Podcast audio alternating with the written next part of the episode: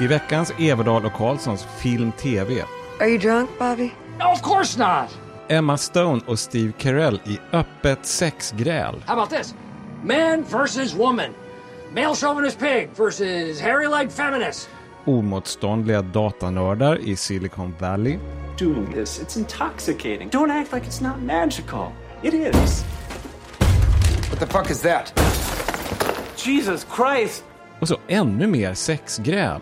Look, I don't know what's bothering you, but don't take your bedroom problems out on me. I have no bedroom problems. There's nothing in my bedroom that bothers me. Fast med Doris Day och Rock Hudson i klassikern Pillow Talk. Och förstås mycket mer i podcasten som är din enda vän i film och streamingdjungeln.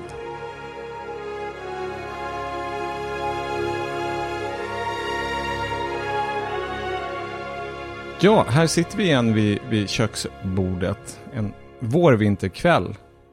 Kan man faktiskt säga på riktigt. Det är inte vinter längre. eh, Utan jag, jag vill tro att det är vår, eller i alla fall vårvinter. Hej CG! Hej hej. Hej Johan! Känner du? Och jag är Göran. Och nu ska vi ta vår första filmrecension, men det slog mig plötsligt en lite lustig grej, därför att det är en idrottsfilm, den här Battle of the Sexes, som vi ska prata om sen, en tennisfilm. Och jag gillar ju egentligen inte sport, men jag gillar sportfilmer Mm. på något konstigt sätt. Jag tycker att det är väldigt spännande. Jag gillar Rocky, jag gillar, alltså även ganska så här sunkiga sportfilmer. Ja, alltså jag, jag är väldigt medveten om att du ibland, för eftersom jag älskar sport, och Ja. då ibland när jag har sett filmer med dig, Mm. som är sportfilmer, så, så det är sånt där som jag verkligen så här, oj, han tyckte att det, det fanns en som heter Damned United, en Just det. fotbollsfilm ja, som, den var ja. jättebra. som jag vet att du gillade, och som jag också tycker var väldigt bra. Och sen, sen kommer jag faktiskt ihåg att du gillade den här gamla golffilmen med Kevin Costner. Är det Tin Cup? Tin Cup, ja, en klassiker Alltså, på jag sitt jag område. brukar ibland hävda att det aldrig har gjorts en dålig film om boxare. Jag vet inte om jag riktigt kan stå för det, men jag, jag kan inte komma på någon i alla fall. Mm. Men det är väldigt, saken är den, och det gäller boxarfilmer men det gäller även andra, eh, det är min förklaring på saken, att, att det är dramatiskt på ett sätt som riktigt, i, riktig idrott inte är, att man får den här... ja men för mig, för mig är det så. Förlåt, men det här var bland det mest absurda jag har hört. Jo, men Det vi- finns ju inget som är så dramatiskt som idrott. Det är ju mycket mer dramatiskt än fiktion, om du frågar mig. Ja, nej, men jag är inte into dokusåpor på det sättet. Nej, men det är ju något helt annat. Ja, jag jag förstår att du försöker provocera mig, men... fotbolls-VM men- faller inte på läppen.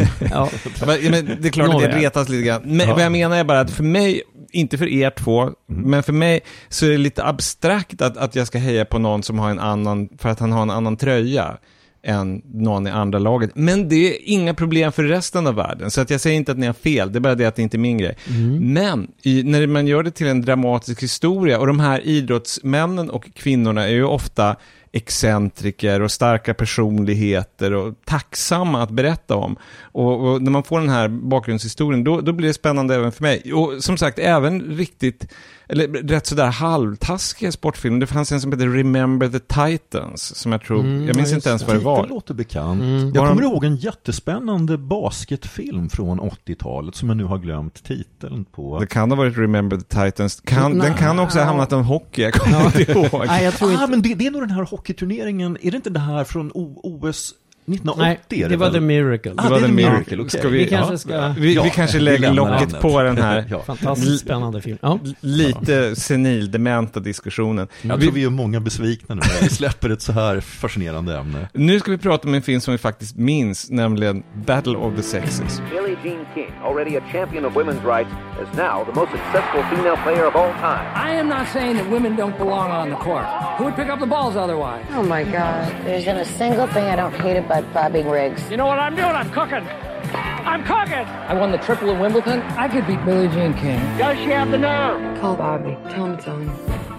Ja, Battle of the Sexes, den bygger på en verklig händelse, precis som de här idrottsfilmerna vi pratade om tidigare. Och I det här fallet så är det en tennismatch som lanserades som en slags bokstavlig könskamp, Battle of the Sexes, 1973.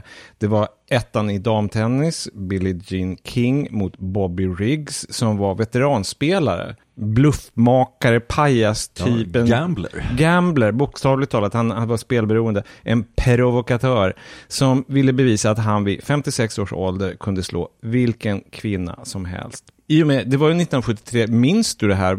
Var det omskrivet även i Sverige? Ja, det var en stor Ja, ja, ja, ja, det var en jättegrej. Alltså det, det sägs att det var, alltså på plats var det 30 000 pub- i publiken och att det var 50 miljoner tv-tittare över Alltså jag läste världen. 90 miljoner. Ja, Ja. okej, det finns olika siffror. Ja, Mm. många miljoner i alla Mm, fall. jag minns det mycket väl. Ja då. Mm, jag var ju dessutom tennisintresserad och sådär. Så Mm. att, jo. Redan då. Mm. Ja, i alla fall. Vi ska höra ett klipp i filmen. Det här är långt innan matchen när Bobby, eh, som spelas av Steve Carell, först ringer upp Billie Jean därför att han har fått den här idén om den här matchen. Och hon spelas av Emma Stone och eh, han ringer henne precis mitt i natten. Well, it's after midnight, Bobby, so can we talk another time? You and me, Billie Jean. Three cents, five cents, your choice. Are you drunk, Bobby? No, of course not. How about this? Man versus woman. Male chauvinist pig versus hairy leg feminist. No offense. You're still a feminist, right? No, I'm a tennis player who happens to be a woman. That's right. That's exactly who you are. And I am a tennis player who happens to be a man. Who says that he can beat any woman on the planet.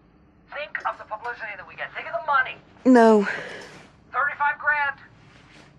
Where'd you get the kind of money? You see? You see? You're tempted. I'm really not. I'm not interested, Bobby. Good night. Don't hang up. Don't hang up. And by the way, I shaved my legs. I'd like Ja, och eh, där har du alltså Steve Carell och Emma Stone. Jag måste säga, Emma, Steve Carell, han gör en sån otrolig insats som Bobby Riggs. Ja, han, ja. han är helt fantastisk. Ja, han är absolut perfekt. Alltså, sen, det är ju en fördel att han, han råkar ju vara till utseendet ganska, han behöver inte göra mycket med utseendet för att bli lik den riktiga Nej. Ja, de har Bobby Riggs. sabbat hans tänder lite, det var ungefär det som behövdes. Och så och lite polisonger, Men, då är men han, han, han är kopia. helt fantastisk på att gå in i hans personlighet, Mm. hans sätt att röra sig. Eh, alltså det kommer ju som det alltid gör i sådana här filmer, inklipp i slutet med den riktiga Bobby Riggs, så man kan ju inte skilja honom från Nej, Carell. nej, det ser ut som, jag tror att många som ser filmen tror nog att det är bilder på Carell. Ja. Därför att de är så ruggigt lika. Och en sak, det, det finns ju då den här dokumentärfilmen som också heter Battle of the Sexes. Och som, som, eller också, nu går jag lite händelsen före, men jag ser som också är väldigt bra, för jag Ja. gillade den här filmen. Som kom, Ja. eh, den kom Ja. till Sverige 2014. Ja, precis. Och den är, eh, där finns ju då den riktiga Bobby Riggs, eftersom han var helt enkelt en sån extrem, om man får använda uttrycket, publikhora. Alltså han, det finns otroligt mycket material med honom. Från talkshows och presskonferenser och där han, han, han apar sig och håller på. Men en sak i, i, i filmversionen, Steve Carells version av det hela, det är att han känner, man tycker mer om honom. Därför att i verkligheten så var han, eller, menar, man får helt enkelt se personen bakom lite grann också. Och det gör en stor skillnad. Och sen är det så att möjligen också att, eh, för jag menar, han, är, han var ju väldigt underhållande och färgstark, Ja. den riktiga. Men sen har ju Steve Carell, han har ju faktiskt också någon slags egen skärm som ändå han inte Ja. helt kan, alltså den lyser lite igenom på Ja. något sätt tycker jag. Ja, han är ju fortfarande Steve Carell på något sätt. Man känner igen, han, han har gjort lite olika roller, men man känner igen rätt mycket från amerikanska The Office. Det här totalt tondöva för omgivningen som, han kan, som han kan ta fram. Sen så när man pratar om den här dokumentären Battle of the 60, 60 som också går, som är ganska lätt att hitta på streaming. Eh, jag tyckte att den var så bra när jag såg den, så att jag var ganska skeptisk mot den här dramatiseringen. Eh, Ja, samma här. Man undrar, vad behövs det en till? Det var ju så nyligen. Ja, och det finns så oerhört mycket material i och med att det var gjort som en mediacirkus redan när det hände så finns det ju massvis av galna presskonferenser. Det finns den här väldigt spännande matchen och bråk med tennisförbundet. Allt skedde liksom inför öppen ridå. Så att det var ganska, inbillar mig, lätt att göra den här dokumentären dramatisk. Så att det kändes som att det här kunde vara överflödigt. Men vad de har gjort är just att de har lyft på ridån till till de här huvudpersonernas privatliv på ett Ja. sätt som man inte Ja. kan göra en dokumentär. Ja, så det, så, så det gör ju att den är, den är ju liksom rolig och, och dramatisk då, vissa så här avsnitt. Men sen är den ju också faktiskt ganska rörande och sådär, så den är ganska känslig. Alltså Ja. dels det här eh, Billie Jean King, när hon, den här frissan som eh, faktiskt eh, liksom flörtar med henne, en damfrisörs, och, och hon hon blir liksom generad och lycklig och det, det, det är no, hon, hon, hon är, för hon är ju en tuffing, men hon har ju också en osäkerhet i sig. Och det, det tycker jag är en sån himla fin scen. Just, och det är ju Emma Stone, har vi sagt det? Ja, det har jag Ja. sagt. Ja. Och så finns det en annan sån här som jag tycker är en fin scen och det är Bobby Riggs och hans fru där det är gamla Tom Cruise-flamman, alltså inte i verkliga livet, från Nej. Cocktail, Elizabeth Shue, Just. som spelar Bobby Riggs fru. Och det finns en scen mellan de två, alltså deras äktenskap, som jag tycker också faktiskt är en väldigt fin scen. Ja. Mm. En sak som jag tänkte med Bobby, det jag gillade Bobby Riggs, det var att det finns en, en scen när han leker med sin son, och den här pojken är kanske 6-7 år och de på något sätt letar efter en skatt och hoppar i soffan. Och det, det är en väldigt bra scen därför att dels så förstår man att, att, att det finns en väldig kontakt med den här pojken, men sen så att han är ju ett barn själv. Ja, jag skulle säga att han känns nästan lite yngre än sin sexåriga son där. I, I allra högsta grad, och det är väldigt lite skillnad me- me- mellan Bobby Riggs lekande med sin son och Bobby Riggs på en presskonferens när han pratar om att han är starkast i världen. Så Mm. att han, han, han är ju någon slags för den här pajasbarnet hela tiden. Alltså för det, det är en lite speciell sak med den här filmen att det, det finns ju ingen riktig skurk i den egentligen. Eh, för att eh,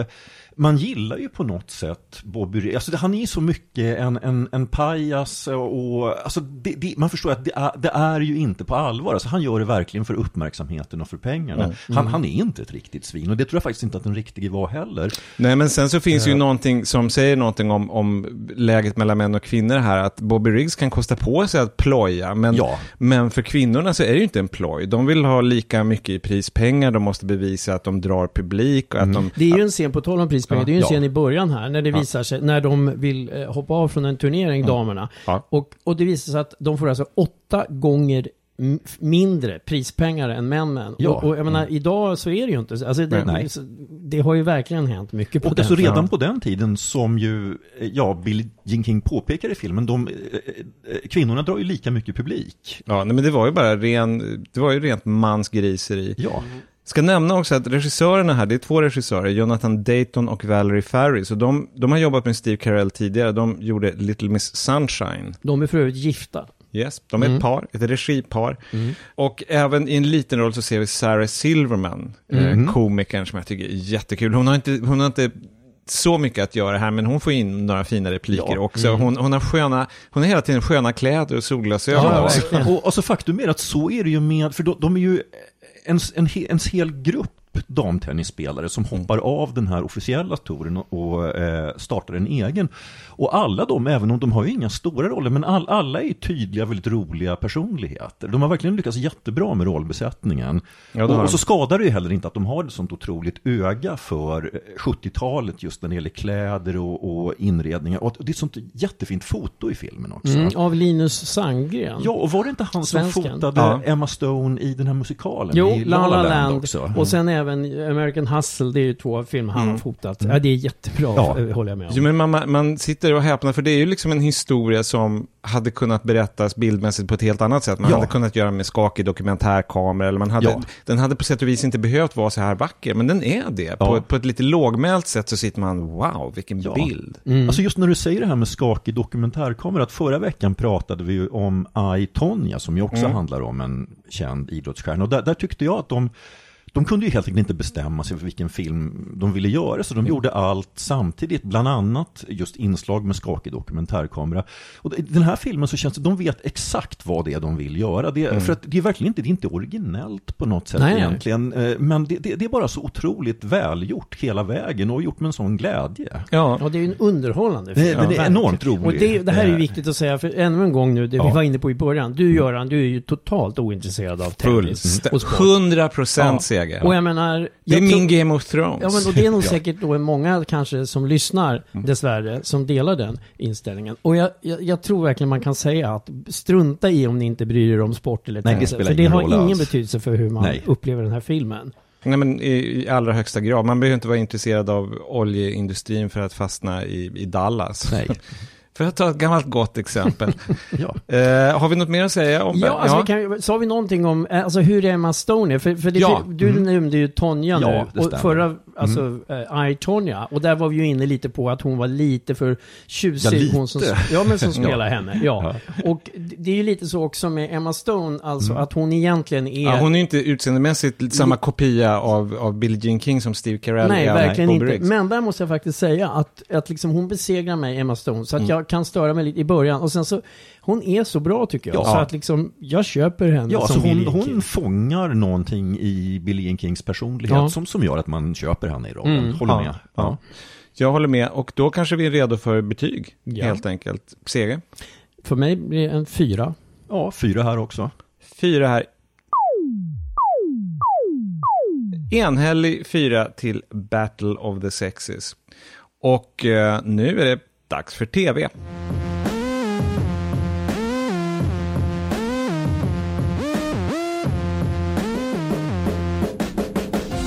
Och där hörde vi signaturen till Silicon Valley vars femte säsong inleds nu på måndag eh, på HBO Nordic. Och det är en komediserie av Mike Judge för evigt, mest känd för Beavis and Butthead. Men jag skulle säga, nu får se om ni håller med, men det här påminner ju egentligen i stilen mer om den här kultklassikerfilmen han gjorde, spelfilmen Office Space. Ja, Mm. stämmer. Absolut. Och sen gjorde han ju också så, den här fina Hemma hos Hills. Hemma hos Hills, som också var tecknad precis som Ja. Beavis and Butthead. Och så har vi ju dessutom nyligen pratat om hans den här som går just nu. Underbar. Ja, eller- gudar. eh, Nej, den går inte just Ka- Countrymusikserien. Eh, Tale- Tales from the Tourbus. Tales from the Tourbus, den kan man också se på HBO Ja, Nordic. bland Och- det roligaste man kan se för tillfället. Förlåt Ja. att jag nu börjar tjafsa om Mike Judges Mm. CV, när du säkert vill fortsätta prata. Varsågod. Ja. Ja, tack. Silicon Valley, det är alltså en komedi som handlar om kodaren Richard och han grundar företaget Pied Piper och han anställer sina kompisar där också och ska lansera det som ett IT-företag. Men det visade sig vara svårare än vad han trodde, inte minst för att hans vänner och anställda är sådana dårar. Och nu ska vi lyssna på en scen ur den nya säsongen som börjar på måndag. Och det är en scen där Richard försöker förklara för sina kompisar varför han kräktes och gick in i en glasvägg medan han skulle hålla tal och hälsa nyanställda välkomna till Pied Piper. All of a sudden, I, I thought I had to shit my pants. Okay. And that's why you jumped face first into a glass wall?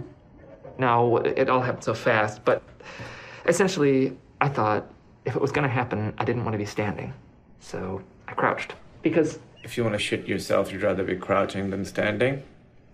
yes, I mean if you had to. I hate to say this, but I follow you. The thing is, when I crouched, I had to burp, but since I was all, you know, tucked up, I actually vomited a little, and then that's when my fight or flight reflex kicked in. Do you ever fight? Okay, fine. Then my or flight reflex kicked in, and I just pow. Yeah. Okay, well, what we saw was a very oily man in mid sentence, dip down, vomit, and then thrust himself violently, face first, into a glass wall. But I guess it's a lot less embarrassing the way you explain it. Seger, vi alla tre gillar ju naturligtvis Silicon Valley, det är därför vi pratar om det, men, men jag upplever att du är nästan besatt. Ja, och det är ju verkligen lustigt för att jag menar, är det Du är nå- inte någon tekniker. det kan man ju... Du är inte civilingenjör. Alltså så här, jag är helt ointresserad av datorer. Jag, jag lär mig det, det, det, man minsta måste lära sig för att kunna jobba. Och det är du som lär mig det. Jag, jag har ingen aning om Med varför- viss svårighet lär jag dig det. liksom, varför ska jag trycka där? Jag, och jag bryr mig inte. Jag är helt ointresserad. Min bild av att lära dig saker med datorer det är att du stirrar tomt ut i luften och säger döda Steve Jobs en gång till. Ja, det, och det gör jag ju nästan dagligen. Jag, jag dödar inte honom en gång till när jag säger så. Eh, eller tänker så. Ja, och jag är, älskar den här serien. Och jag fattar ju aldrig egentligen det, det tekniksnacket de kör med. Nej. Men det spelar liksom ingen som helst roll. För det är ju egentligen inte det, alltså det handlar ju om relationer Ja. faktiskt. Ja, i allra högsta grad. Och som, där är han ju väldigt bra, Mike Judge. Så Det tänker man inte på Beavis and Butthead. Men jag menar, utan deras kemi så hade det inte funnits någon Nej. serie. Han är väldigt bra. Ja, ja, ja. förlåt. Och de roliga rösterna i och Ja. för sig. Var, var det han själv som gjorde rösterna förresten? Ja, det var det. Ja. Det var det. Han, åh, han, han, ibland visade han, han var hos Letterman eller Ja. något, så gjorde han lite sånt där, åh, I love it. Ja, fortsätt. Och det var väldigt roligt. Men han, han har den här känslan för väldigt utpräglade och, och utflippade men ändå trovärdiga figurer, Ja, och sen karaktärer. får man säga att de har valt exceptionellt bra skådespelare också. De är ju helt suveräna, alla huvudpersonerna. Ja, och det har Mm. hänt det här magiska som, som det gör i riktigt bra komediserier, att man märker att författarna till slut eh, skräddarsyr, så att de verkligen Mm. anpassar det efter Ja. deras styrkor. Och ifall man ska gå igenom det här gänget då, Richard, huvudpersonen som spelas av Thomas Middleditch, han är så... Till att börja med så är han ju nästan klichén av en, en datanörd, men han har också den här nästan romantiska sidan, att han vill förändra världen och han Ja. ser sig själv Mm. som det ensamma geniet på Ja, klippan. precis. En visionär. Ja. Och sen har han en fascinerande för- förmåga. Han, han är liksom både liksom en blyg mes och en koleriker. Ja, Ja.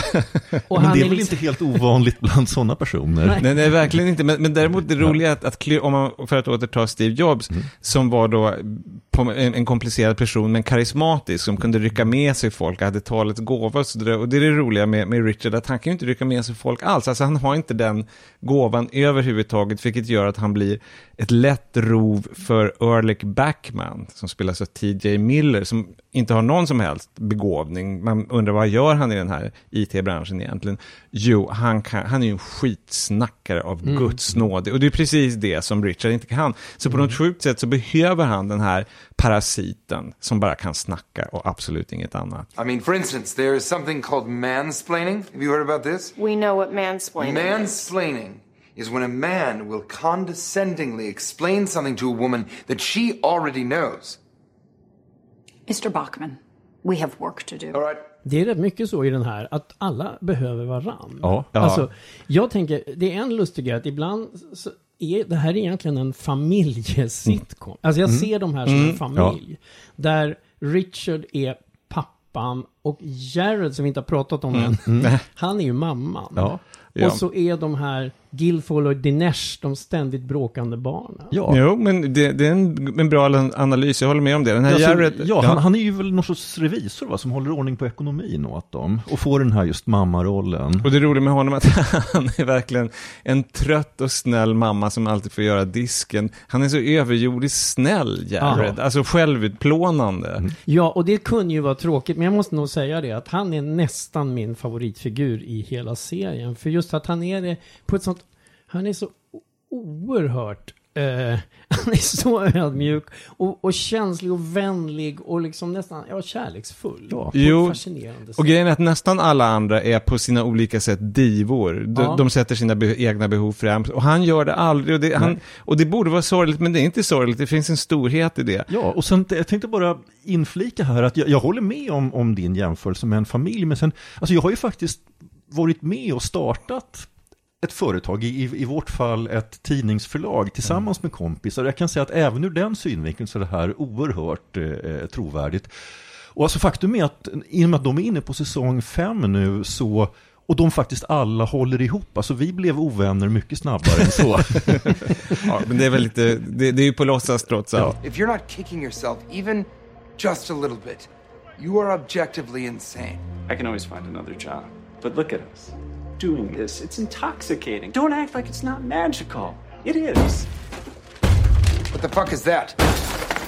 Jesus Christ! What the fucking fuck?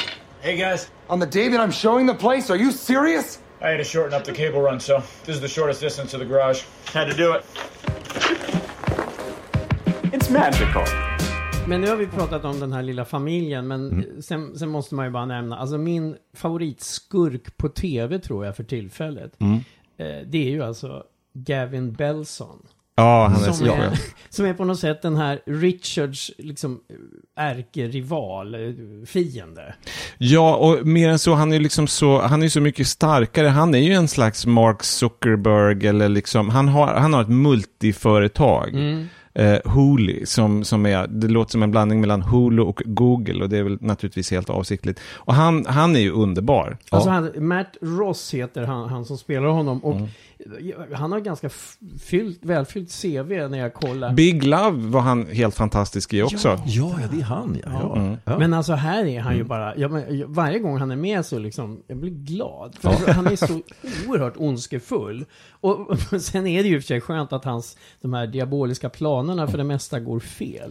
Jo, fast han är ju, samtidigt är han en bra skurk i den meningen att han i sitt eget huvud är ju en hjälte. Han, Ja, han, ja. han har ju noll självdistans, han förstår inte vad han gör. Så det är en sån där sak som skulle kunna vara tragisk, men i Silicon Valley-sammanhang så blir det bara, så blir det bara roligt.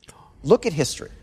Do you know who else vilified a tiny minority of financiers and progressive thinkers called the Jews? Wait, wait a minute.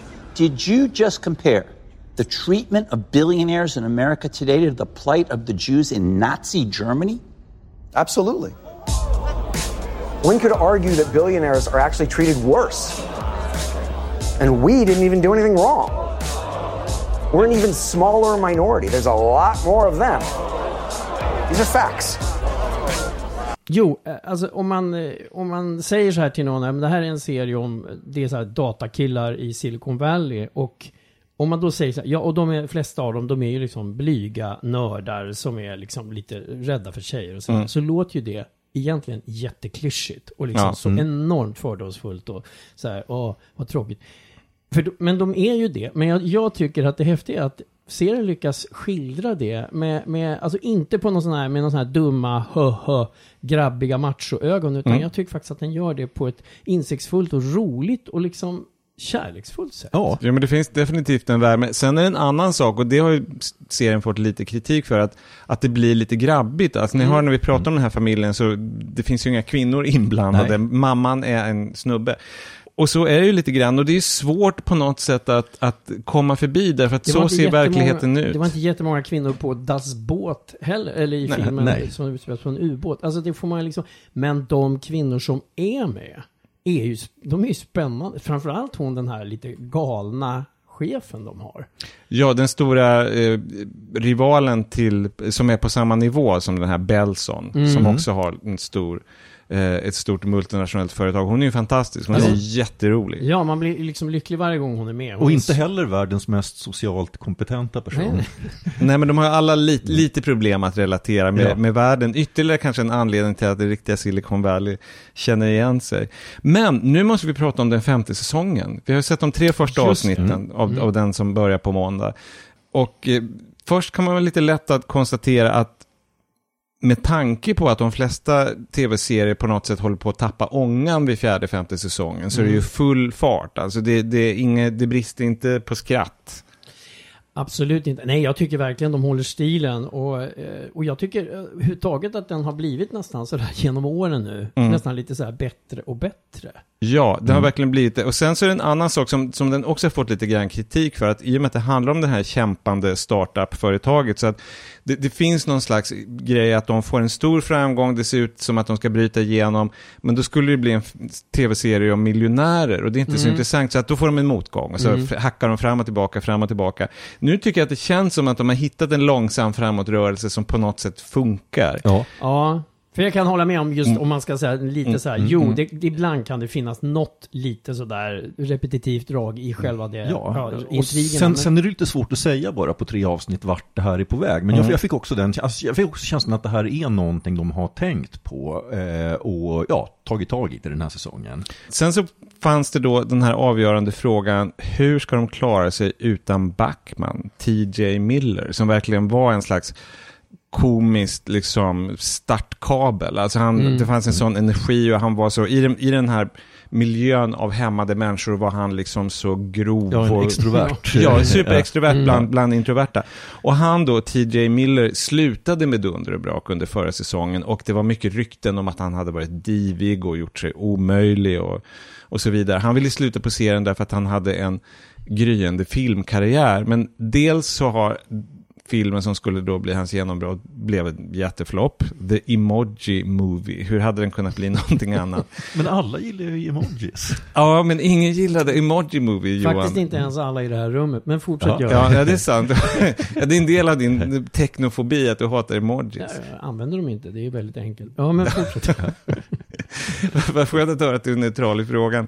Men i alla fall, han slutade med, med dunder och brak och sen så hände det hemska att han på något sätt kom det fram någon, någon slags metoo-grej, att han anklagades. Jag, Ja. jag kan inte uttala mig om så han, ja, vad, vad som ligger bakom egentligen, men han, han, han på något sätt svävar i limbo. Men de här anklagelserna, de kom efter att han hade slutat i serien. Så att eh, nu när den nya säsongen inleds, då har han försvunnit i Himalaya, tror jag att de löste det på. och hur är det? Är, är Gavin Belson också i Himalaya eller han, han är han hemma igen? Han är hemma igen. Ja.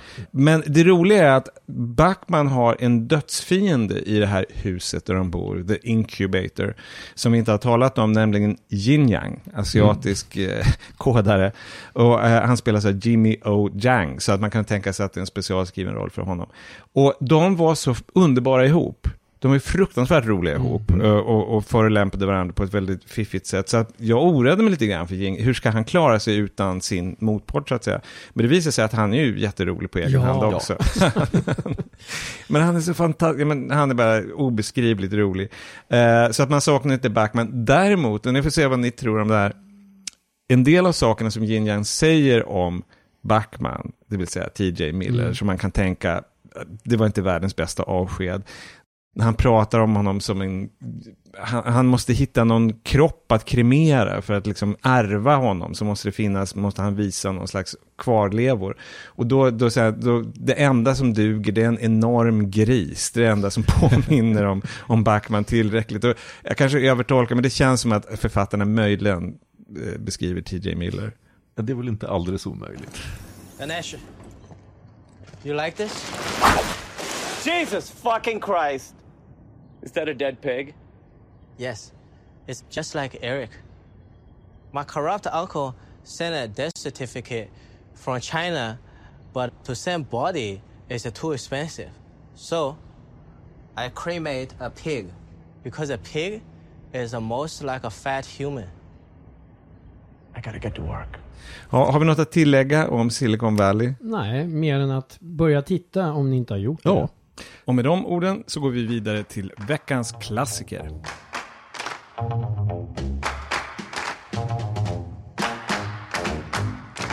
Pillow talk, pillow talk. Another night I hear myself talk, talk, talk, talk.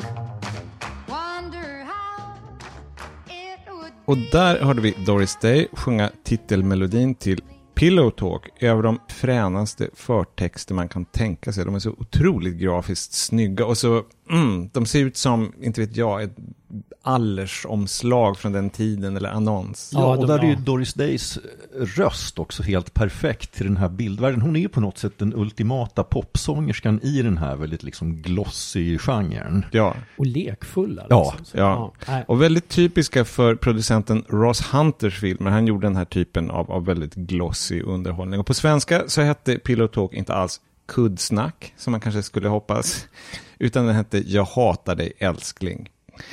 Och det är alltså eh, huvudrollsinnehavare Doris Day tillsammans med Rock Hudson. Och grundsituationen i den här filmen är lite märklig. De delar en partyline. Därför att det visar sig i Manhattan under efterkrigstiden så fanns det för få fysiska telefonlinjer för antalet abonnenter. Så att folk fick dela. Och det funkar inte alls så bra. Man kunde avbryta främlingars samtal eller man kunde tjuvlyssna. Man kunde tjafsa om vem som hade rätt att prata just då. Så att det är som gjort för en fars. Så att dekoratören Jan, Doris Day, hon delar sin linje med playboyen Brad. Och han är rätt så olidlig som vi hör här. Miss Morrow, why are you so fascinated with my personal affairs? I'm not fascinated, Mr. Allen. Revolted. You don't see me going down to the phone company complaining about your affairs. I have none to complain about. It figures. What do you mean it figures? Well, obviously, you're a woman who lives alone, doesn't like it. I happen to like living alone. Look, I don't know what's bothering you, but don't take your bedroom problems out on me. I have no bedroom problems. There's nothing in my bedroom that bothers me. Oh, that's too bad. Mr. Allen, let's try to be adult about this and, and work out some sort of schedule where I can make my business calls and you can make your whatever you call the calls you make. Det här var ju då lite fräckt för 1959 i USA, det här med bedroom problems. Att, Mm. att man faktiskt nämnde det. det. De här filmerna med Doris Day och Rock Hudson har fått ett rykte om sig att vara så oerhört antiseptiska och, och, och så. Men, men eh, det var så sexy som man fick Ja, vara. för att det är ett rykte de har fått i efterhand. För att jag, jag gick in innan vi eh, skulle sätta oss och snacka här och läste eh, lite samtida recensioner. Och det man påpekar där är ju hur sexig Doris Day är, att hon har fått en ny image. Eh, Mm. Att hon inte längre är en tomboy eller the, the, the girl next door, utan det här är den nya sexiga Doris Day. Men samtidigt då, så, så, så är det ju så här, alltså om man ser den här filmen med, med dagens glasögon, på vissa sätt är den ju inte riktigt klok. Nej, verkligen. På Eller många på många sätt. sätt. Ja. och, sen, och jag menar, kvinnosynen, även om hon, ja hon har ett Ja. jobb och en karriär, men Ja, ja. kvinnosynen är ju, den är ju, den är ju superunken, den är ju Ja. verkligen sexistisk. Och Ja, så, ja. här. så att liksom det går inte riktigt att se den, och det, på, så här, jag, jag, det slog, Mm. när, du sa det där med den tidens recensenter, jag, jag läste i New York Times recension från Mm. 1959. Ja. Och det var ju en scen som vi reagerade på, som faktiskt är, det är den här hormonstinna Harvard-studenten, 21-åriga, som i princip liksom överfaller henne Mm. i sin sportbil och försöker. Ja, han ska skjutsa hem henne från sina föräldrar och eh, bara attackera Doris i bilen. Alltså det är ju det är en traumatisk, ett traumatiskt ögonblick som skildras bara som komiskt. It. 21. I dig older women. Oh! I've never seen a boy with so many arms before. Tony, so help me, I'm gonna tell your mother. It's your word against mine. Look! I've never belted a Phi Beta Okay, Kappa. but- okay, I'll take you home. Only promise to stop and have one drink with me. No. Ah! Och den där, det där skriver då New York Times recensent att han håller, nästan stjäl den scenen från Doris Day. Han är så bra den killen och det är, liksom, det är bara som en kul scen. Och det, det ändå säger någonting. Att Ja. idag, det skulle liksom inte gå. Nej, det skulle inte gå. Den grejen är att det, man talar ibland om tidlösa filmer och tidlösa berättelser. Den här är motsatsen till tidlös. Den här är totalt förankrad i, i sin tid. Men det är också det som 1959. gör den så rolig att se. Ja, det det. Mm. jag tycker att det är en styrka, att, det, Ja. att den är en sån tidsmaskin. Och sen så finns det andra saker som man inte kanske riktigt tänker på, det, eh, som också gör att den är kedjad i sin tid, men inte så på det sätt man tror. Molly Haskell finns den här fantastiska filmvetaren och kritikern som är duktig på att tolka gamla melodramer och sexkomedier. Och hon, hon pratar väldigt mycket om att Doris Day var en av få eh, skådespelerskor och filmstjärnor på den här tiden som spelade yrkeskvinnor. Ja, det stämmer, hon hade alltid ett jobb eh, och hon, hon var ingen mes. Eh, Nej, och man får se henne på jobbet. Det är inte Ja. sådär så att, att, att hon har någon slags obestämt, nej hon är på Mm. jobbet. I det här Ja. fallet är hon dekoratör och hon, Mm. hon, fick, hon är på antikaffärer och hon re, har ritningar och prylar. Så att hon är verkligen en yrkeskvinna. Och det Molle Haskell säger att om man jämför henne som filmhjältinna mot den tidens konstfilmer i Europa av Antonioni och Ingmar Bergman, här kvinnorna som, som har stora metafysiska problem och ångest och sånt där. Så Doris Day, ja men hon vill vara duktig på jobbet och hon vill ha en snubbe. Så att hon står mer med fötterna på jorden. Och det finns ju mycket som påminner om Mad Men. Ja, sannoliken. Alltså de, de som har gjort Mad Men måste ju ha studerat de här. eh, Det finns ju, den här filmen blev en sån enorm ekonomisk framgång. Det, det var också något jag kollade på vägen hit, att det var, det var den film 1959 överhuvudtaget som spelade in mest pengar. Mm. Och den, det kom väl, var det två uppföljare sen med ungefär samma skådespelarteam. Ja. Ja. Rock Hudson, Doris Day och de här enormt roliga birollsskådespelarna, Thelma Ritter och, vad heter snubben nu? igen? Tony Randall. Tony Randall, jag tror inte, Ja. Thelma Ritter tror jag inte var med i de andra. Ah, okej, men Tony. Ja. Hon, hon, båda är jättebra. Mm. Tony Randall som man kommer Ja. ihåg, om man kommer ihåg honom kanske, dels ifrån tv-versionen av O- Omaka par heter den Ja, väl? just det. Eller så han var återkommande i, i David Lettermans eh, tv-show också. Just Vi ska säga här mer om handlingen i filmen bara, att omständigheterna gör det att Brad, playboyen Rock Hudson, han får tillfälle att göra bort Jan genom att uppvakta henne. Han låtsas vara Texas miljonär och lantis, för han vet vem hon är, men hon har aldrig sett ögonen i skallen på honom, så att hon kan luras. Så att det blir ett triangeldrama därför att den neurotiska miljonären Jonathan, som då spelas av Tony Randall som vi pratade om, han är kär i Jan på riktigt. Han är kär i Jan på riktigt. och naturligtvis är han Brads bästa vän, Ja. för detta är en fars, eller se- sexkomedi. Sängkammarfars kan man kanske säga. Ja, en sängkammarfars. Rock Hudson, nu har vi pratat lite grann om Doris Day, vad ska vi säga om Rock Hudson i den här rollen? Ja, alltså dels så tycker jag, alltså till, till, till att börja med så han ser ju ut som, alltså han ser ut som de här gamla annonserna, What kind of a man reads Playboy? Ja, ja och hans lägenhet ser ut så också. Exakt, och, och lite också så här cigaretter. Han är ju liksom en sån här amerikansk drömhunk och dessutom väldigt, han, vad, vad stor han är, alltså vad lång han är. Jag tror att han var nästan man. två meter. Han är Ja. ver- verkligen en sån där, och han får verkligen visa sin styrka. Han bär runt, han, någon gång så, så bär han runt på Doris ett helt kvarter. Och,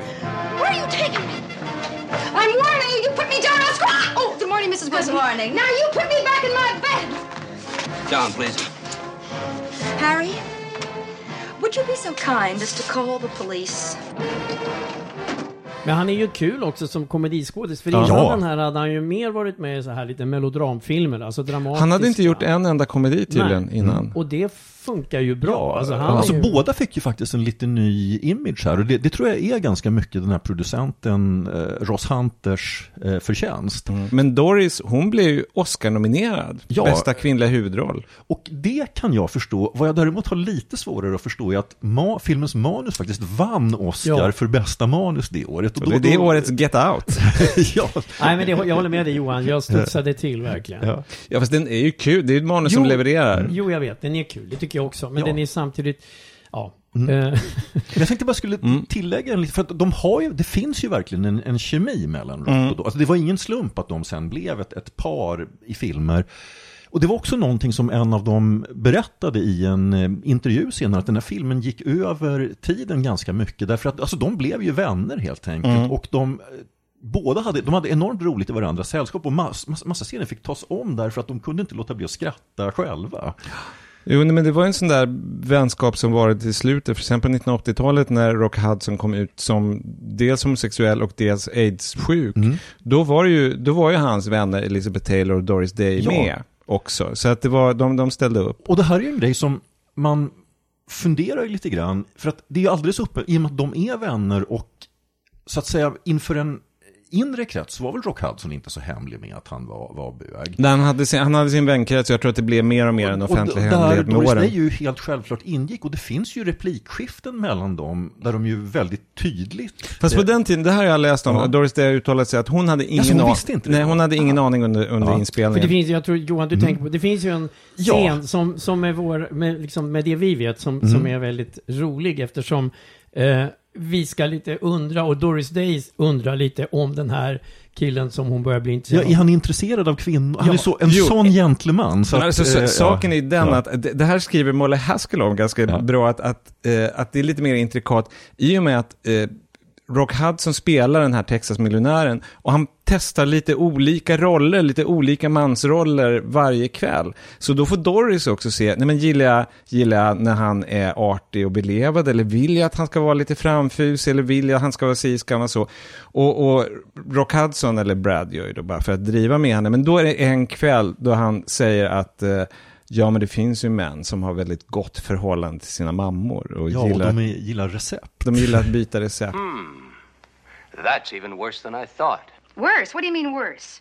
Oh, well, uh, must I spell it out? Either you're not telling the truth, or, uh, Or what? well, there are some men who just, uh, well, they're very devoted to their mothers. You know, the type that likes to uh, collect cooking recipes or exchange bits of gossip. What a vicious thing to say. Så att vad vi har här är helt enkelt en homosexuell man som spelar en straight man som spelar en homosexuell man. Eller snarare att han tror att en straight quin- kvinna väntar sig av en homosexuell man. Ja. Så att det är liksom, det är bara jätteinvecklat. Det är som Ja. en sån här b- b- Shakespeare-komedi med pojkar som spelar flickor som spelar pojkar. För det här, det här är ju en förväxlingskomedi, men, Mm. men just så att säga den här verklighetsbakgrunden lägger några extra eh, Dimension- lager till det Ja, här ja. som faktiskt Mm. gör, bidrar väldigt mycket till att filmen är så rolig att se. Mm. Ain't these tasty? Wonder if I could get the recipe. Sure would like to surprise Mama when I go back home. Men det roliga är att Rock Hudson på den tiden verkar inte ha haft några som helst bekymmer med, med den scenen. Han, han var rädd för att han inte skulle vara rolig, men han hade absolut inga tvivel på att han skulle uppfattas som en karakar, vilket Nej. han heller inte hade någon anledning att betvivla. Det, det, det är väldigt häftigt, och tydligen förstod han själv hur roligt det var, för han visade den här filmen sen i sitt hem för sina kompisar och tyckte att ju, han älskade den scenen, just Ja. därför att den var så, blev så absurd. Ja. Men hörni, vi får inte glömma Thelma Ritter. Nej. Som, Ja. som spelar eh, Doris eh, städerska, den ständigt bakfulla. Ja. Alltså hon har ju inte en scen där hon inte är bakfull. Nej. Och hennes entréer är alltid, hon kommer med hissen och är alltid så här i princip på väg att liksom kollapsa. Ja, hon skyller alltid på, på hisskonduktören. Ja. eller? Och, alltså hon gör ju det så Ja, för att hon, hon har väl, är det fyra eller fem sådana scener där det enda hon ska göra är att eh, komma upp i en hiss som stannar vid en va- våning, dörrarna öppnas så man ser en aspackad Thelma Ritter.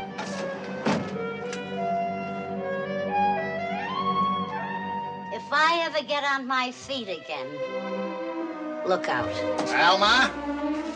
Hon gör det här på ett nytt sätt varje gång. Det är lite grann som när, när Kramer öppnar dörren hos Seinfeld. Ja. Det, det är liksom hennes grej. Mm. Och så, Thelma Ritter, ska jag säga, om man känner till henne så är det från Allt om Eva. Där hon Ja, eller spelade... kanske Fönster mot gården. Ja, just det, hon var med där också.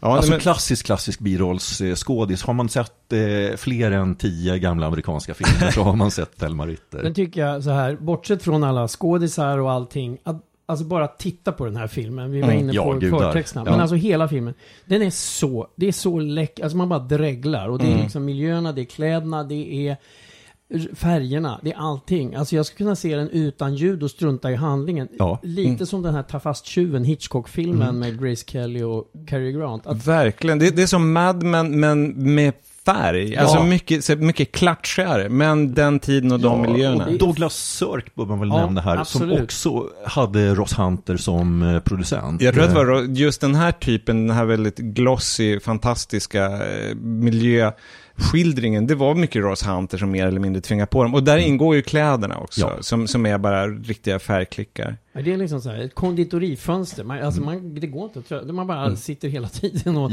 man vänjer Ja. Mm. sig liksom inte vid hur snyggt det är. Ska jag säga en sak om Doris Day, att det finns ju det här väldigt elaka skämtet om henne som kommer från, ja det var en komiker och musiker som heter Oscar Levant och den blev väldigt citerad. Jag kände Doris Day redan innan hon blev oskuld. och och det, det syftar ju lite grann på de här filmerna när hon är upprörd eh, och antytt pryd, men det, det är lite orättvist. Ja, tycker- fast alltså samtidigt, det har ju en verkningsbakgrund för att ser- hon hade ju en ganska hårdkokt eh, bakgrund. Att hon blev ju Mm. eh, sångerska i eh, jazz, turnerande eh, jazzstorband när hon fortfarande var tonåring. Mm. Och eh, jag vä- växte upp i, ja, med, med väldigt liksom supande och drogande. Och det här var ju en bakgrund som alla visste att hon hade. När hon spelade in eh, Pillow Talk så var hon inne på sitt tredje olyckliga äktenskap. Så att, eh, ja, hon, hon hade varit runt kvarteret ett par gånger. Men eh, okej, ska vi stänga klassikerhörnan för den här gången då? Mm. Ja. Vi har pratat om Pillow Talk, Jag hatar dig älskling från 1959 med Doris Day och Rock Hudson. Finns att titta på till exempel på iTunes men finns även tillgänglig på DVD. En kopia som jag, en, en version som jag inte rekommenderar, den är, ser ganska blaskig ut. Men i alla fall, nu är det dags för sista rundan.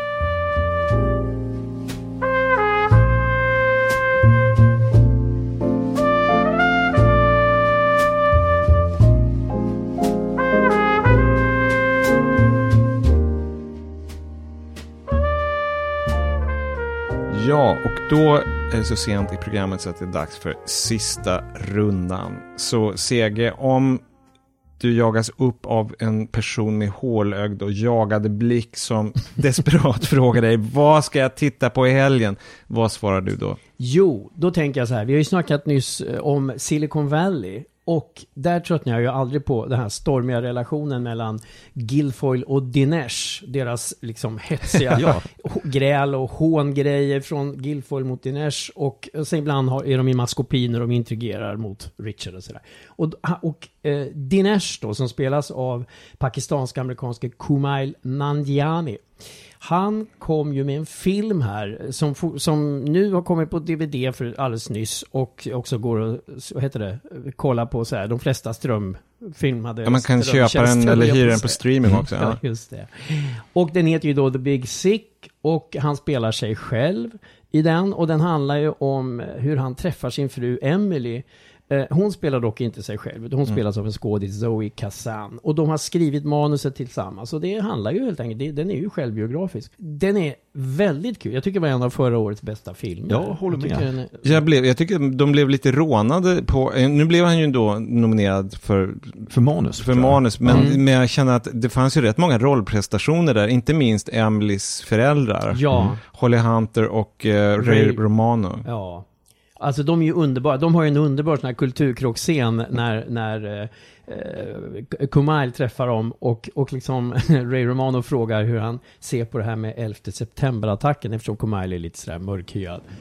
What's my stance on 9/11? Oh, um, anti. It was a tragedy. I mean, we lost 19 of our best guys. Huh? Was a joke, obviously.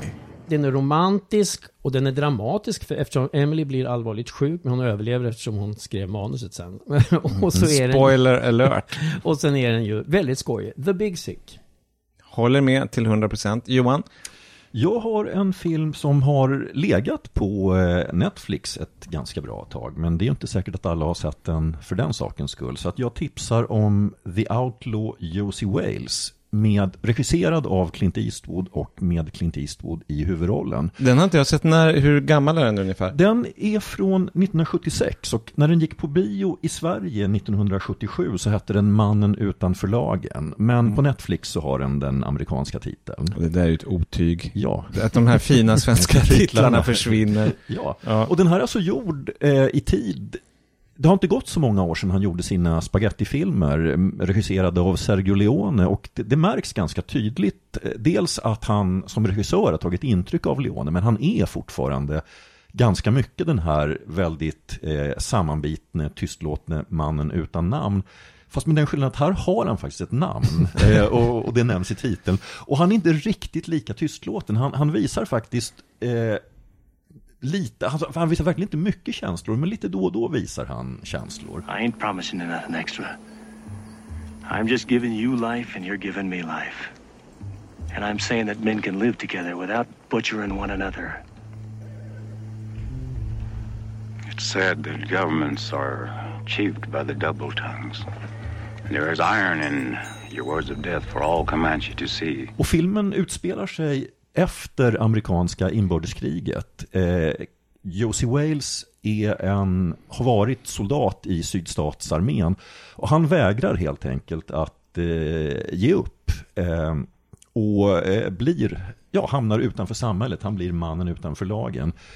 Och, men med ett namn. Ja, men med ett namn. Eh, och men han, lite känslor. och lite känslor. Och dessutom till skillnad från mannen utan namn så är han heller inte helt ensam. Utan det som händer är att under filmens gång så samlar han på sig ett litet gäng av andra udda existenser utanför samhället, utanför lagen. Så att de, ja, de blir ett litet eh, gäng som, som kuskar runt i det här storslagna eh, landskapet. Eh, och ja, det, det är rätt våldsamt naturligtvis eftersom det Mm. har den här spagettikänslan. Men det, det är också rätt fin karaktärsskildring av de här olika eh, personerna. Speciellt en eh, man som spelar en gammal indian är helt fantastisk i den rollen. Jag har för mig att han blev Oscars-nominerad också. Mm. Kul. The Outlaw Josie Wales. Yes. Bra, och då har även jag ett tips. Det blir trist i filmer. Även jag har en, en film som finns på streaming, nämligen på Netflix. Love and Friendship. Kärlek och vänskap eh, i regi av Whit Stillman. Och det är hans version av ett kort ungdomsverk av Jane Austen, eh, eller Austen. Och det tycker jag är så häftigt därför att hon skrev ju inte så många berättelser, eller så många romaner. Så att de, trask, de görs om igen och igen av BBC. Jag tror de, in, de gör minst en stolthet för dem eh, per decennium. Och klassikern är naturligtvis då den med Colin Firth och Jennifer Ale.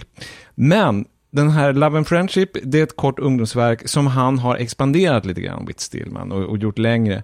Och det är så kul. Alltså, Ja. det är så Ja. ganska råbarkat på sätt och vis. Underbart. Alltså, vi älskar ju både Austen och Whit Stillman. Ja, så att liksom, och Jane Austen är ju på något toppen. sätt alltid närvarande i Whit Stillmans filmer. Alltså Ja. an, antingen Mm. så pratar de om Mm. henne, vilket de gör eh, väldigt ofta, eller så är det bara den här liksom känslan för väldigt vass dialog. Ja, jag ska säga att Whit Stillman, han regisserade då en film, en minor classic kan man väl kalla den, Metropolitan. Ja. Är den han är mest känd för. Men det som är lustigt här i, i Love and Friendship, det är att huvudrollerna spelas av Kate Beckinsale och Chloe Sevigny. Och de spelade elaka väninnor även i hans The Last Days of Disco. Ja. Så att det finns en liten koppling däremellan. Kate Beckinsale, hon spelar Lady Susan som är en dolsk manipulatör, fullständigt amoralisk. Och hon, Chloe Sevigny, det är hennes väninna som är bara superlojal i alla väder. Ett sånt där, ett sånt där väninnepar där de alltid är på varandras sida, vad som än händer. Who has acted badly in this affair? Only you and I stand innocent of reading other people's correspondence. Unluckily, Lady Mannering also wormed out of her husband's servant that Mannering visited you in private. Oh. Facts are horrid things. Två elaka tjejer mot världen. En riktigt rolig karaktärskomedi att rekommendera. Och det var väl det. Vi säger hej då för idag. Och ska berätta att Niklas Runsten har redigerat. Jarowski är vårt produktionsbolag. Skriv för guds skull något snällt om oss på iTunes så lovar vi att komma tillbaka nästa vecka. Hej då! Hej. Hej. Och nu var det dags för ett pyjamastips från C.G. Karlsson. Ja, alltså egentligen så är ju den klassikern som vi pratade om förut, eh, jag hatar dig älskling, Pillow Talk. Det är egentligen ett enda långt pyjamastips, eller hur man ska säga. Det är ju en film där de ofta har på sig pyjamas. Och, och även Doris, hon har ju på sig nattlinnen och, och Rock har eh, lite olika pyjamasar. Och det är en där som jag är lite extra svag för. Den är blå och så är det sådär, alltså det är inte mönster, vad säger man, det är struktur. Alltså det är en blå blank pyjamas med en slags struktur i tyget som jag tycker är väldigt snygg. Sen har han ju väldigt ofta också, jag är ju även svag för morgonrockar och det här är en sån här, de har, det är många, han har många här, eh, han har en ljusblå morgonrock som återkommer som jag tycker är väldigt fin. Och jag inser också att den här perioden är som gjord för mig för att en av de här, vi pratade, när vi pratade om klassiken pratade vi om två filmer som samma gäng gjorde senare med Tony Randall, Rock Hudson och Doris Day. Och en av dem heter En pyjamas för två från 1961 eh, Love Comeback. Så jag kände det här var en riktig, det här var en guldålder för pyjamasfilm och det är klart att jag gillar det. Du har lyssnat på ett pyjamastips från C.G. Karlsson. Mm. Ain't these tasty?